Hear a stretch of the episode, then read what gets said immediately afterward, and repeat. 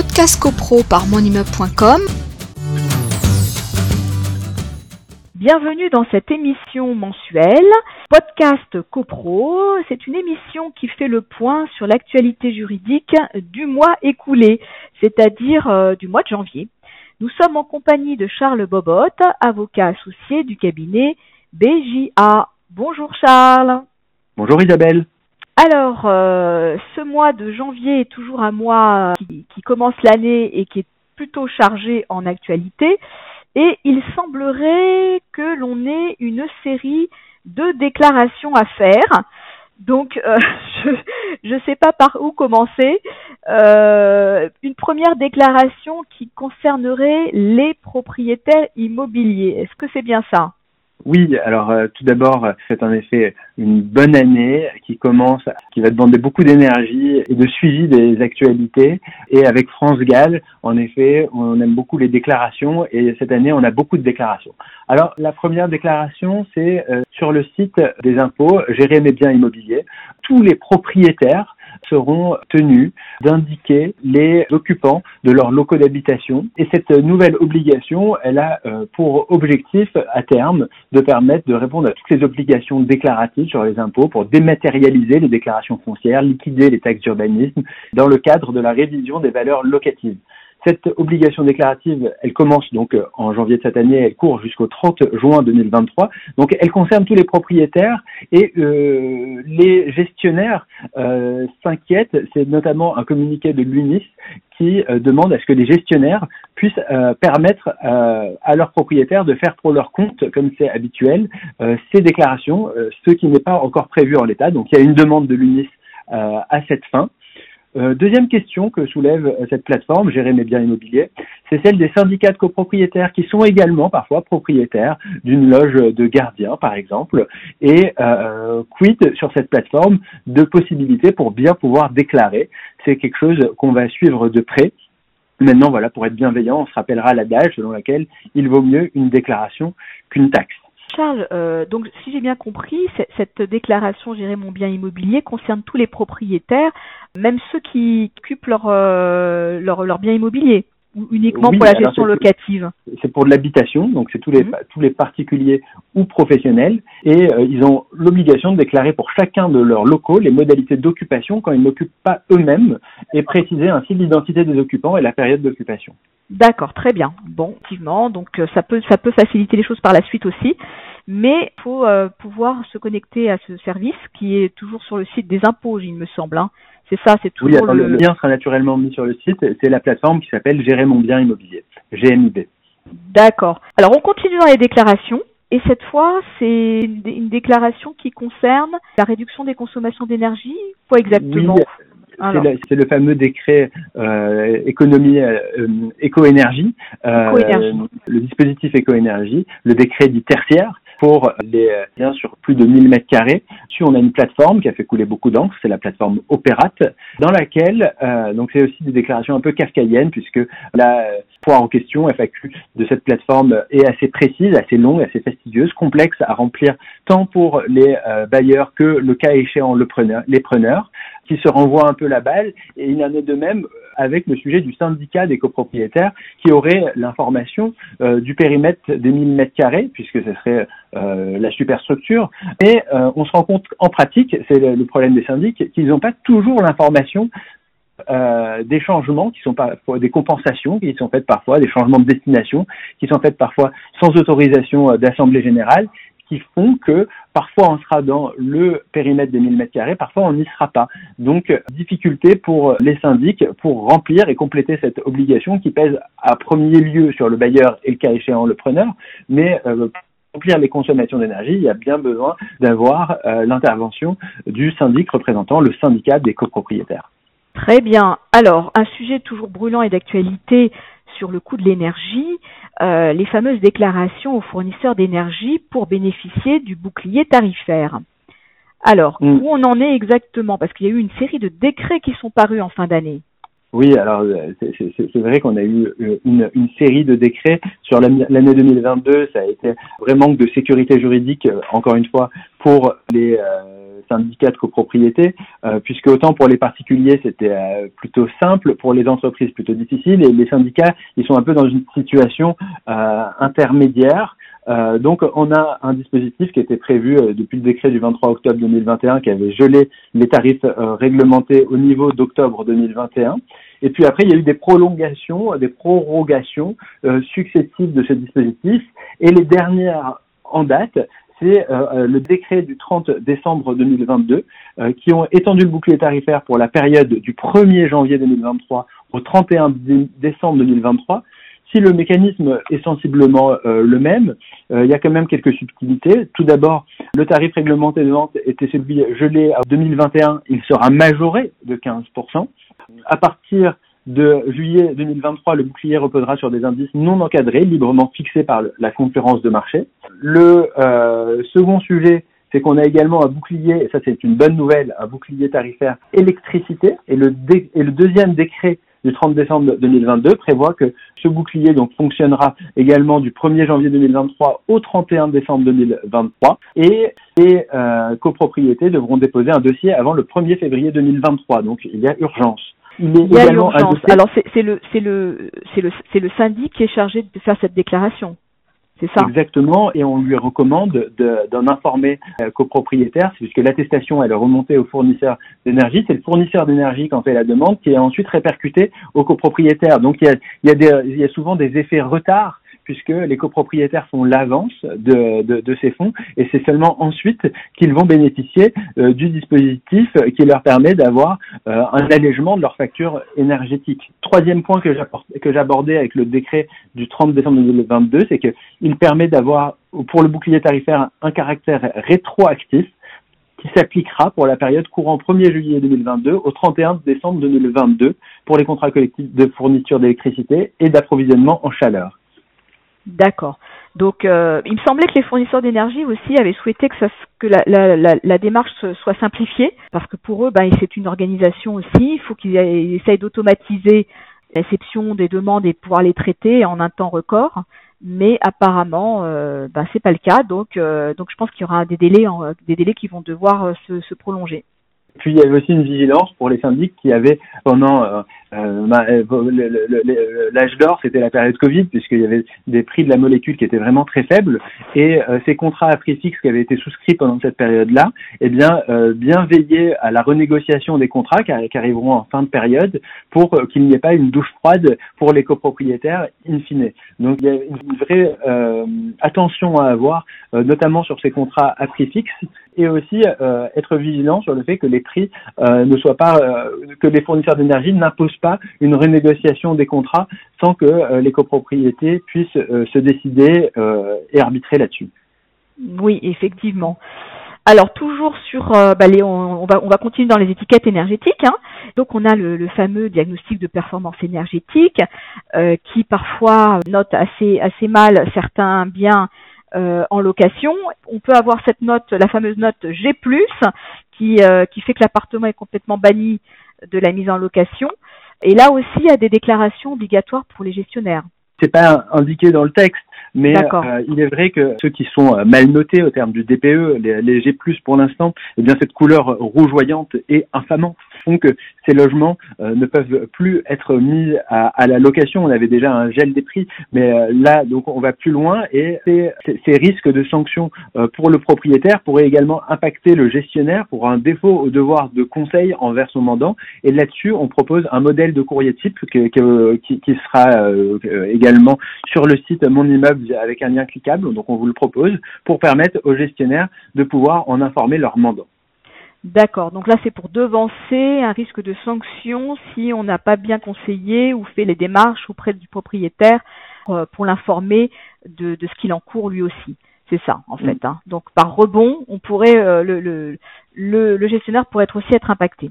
Ok, alors pour les, alors qu'est-ce qu'il nous reste encore? Oh là là, on a encore beaucoup de choses à voir. Donc on a le P P T. Alors le P P T, donc ça c'est le plan pluriannuel de travaux. Et là, euh, donc il faut le voter, il faut le voter, hein, bien sûr. Mais euh, donc on a des on a des choix de modalités et euh, qu'est-ce qu'il faut faire exactement? Est-ce qu'il y a aussi une déclaration ou c'est simplement qu'il faut le voter? Alors on dit qu'on fait parfois du neuf avec du vieux en copropriété parce qu'avant on avait le D T G qui, puis la loi Allure était obligatoire, il était obligatoire de le de le mettre au vote mais pas obligatoire de le voter. Euh, le, le diagnostic technique global.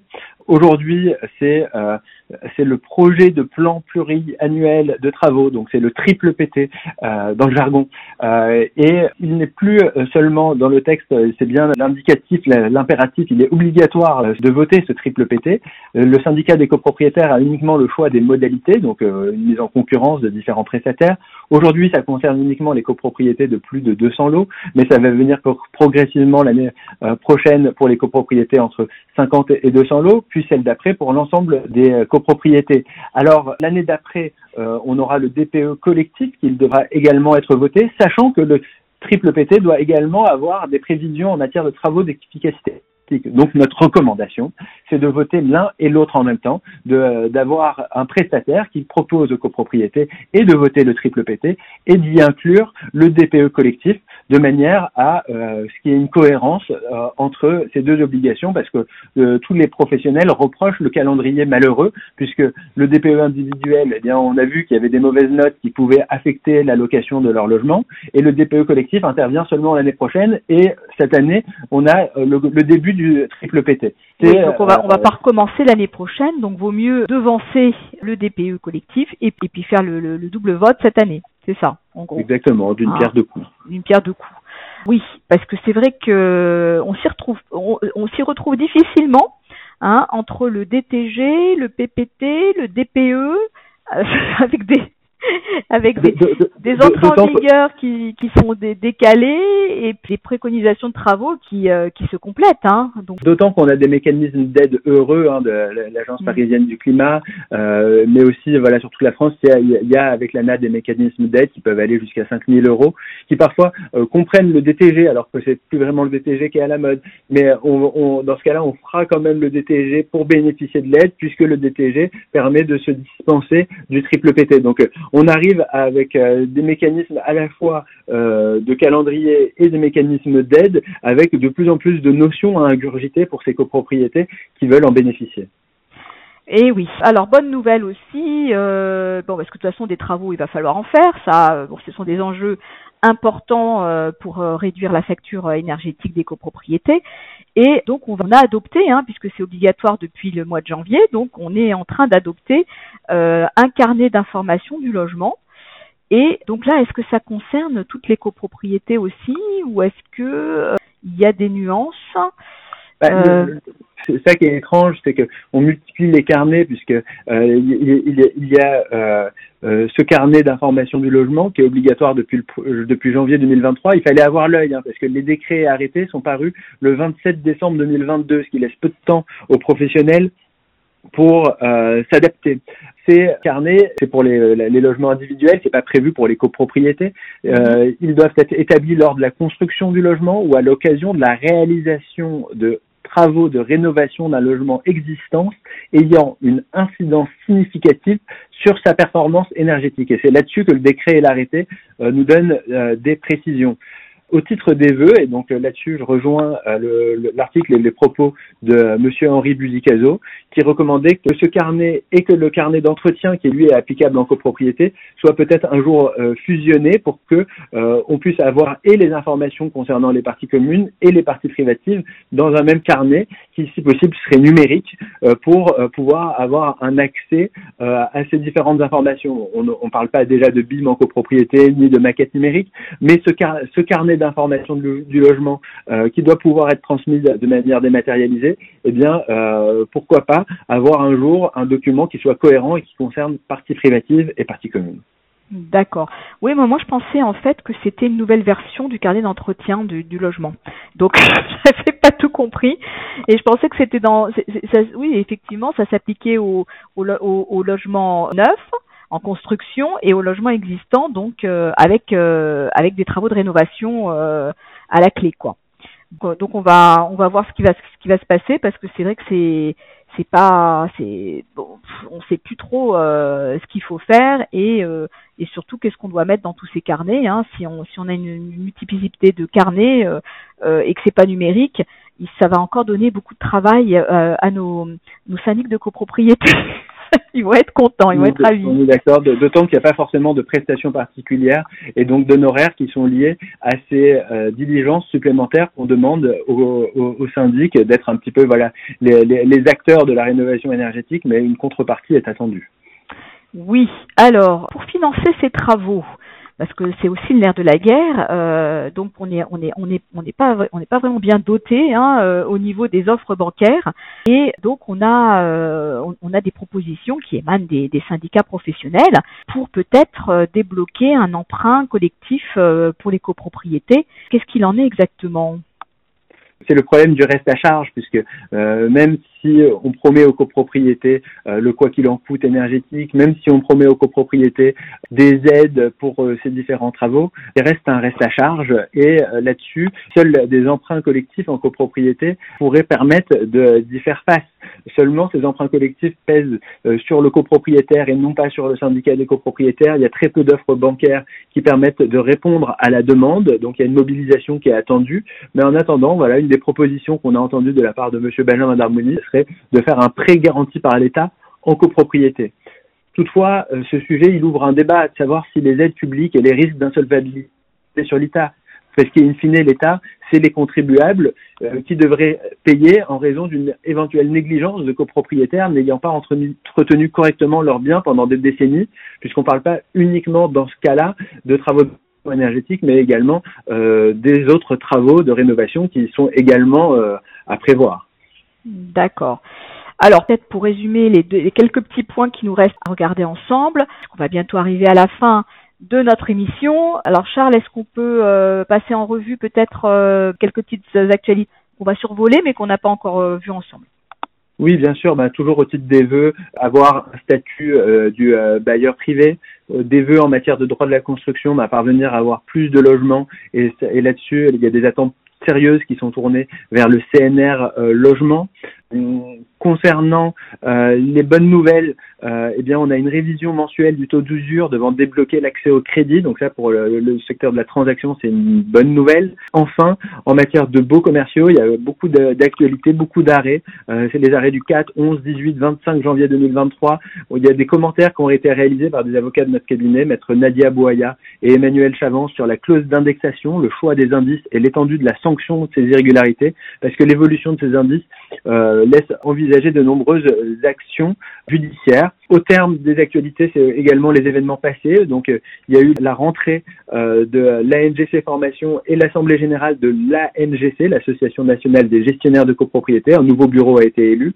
On a également, au titre des actualités syndicales, M. Olivier Princival qui a été désigné euh, président de la FNAIM Grand Paris. On a eu un club copro sur l'augmentation du prix mmh. de l'énergie et une opportunité euh, pour les syndics. Et enfin, dans les événements à venir, eh bien, il y a l'intervention d'Emmanuel Chavance à l'E N M pour procédure de, devant le juge des loyers, plafonnement du loyer du bail renouvelé exception le six mars deux mille vingt-trois. Eh bien, dis donc, quelle, euh, quelle fin d'année en beauté et quelle reprise, actualité débordante. Donc, bah nous, on, on va bien tous, bien sûr, suivre tout ça de près, hein, puisque on, on, on a, on a dans le dans le cadre de, de notre plateforme d'information, notre magazine en ligne mon immeuble point com, bien sûr, une veille juridique et des sujets de copropriété euh, au quotidien. Et si tout le monde est d'accord, on, on va se donner rendez-vous dans un mois. Et puis, euh, et puis dans un mois, on fera à nouveau un petit bilan de ce qui s'est passé au mois de février. Oui, bah, très bien.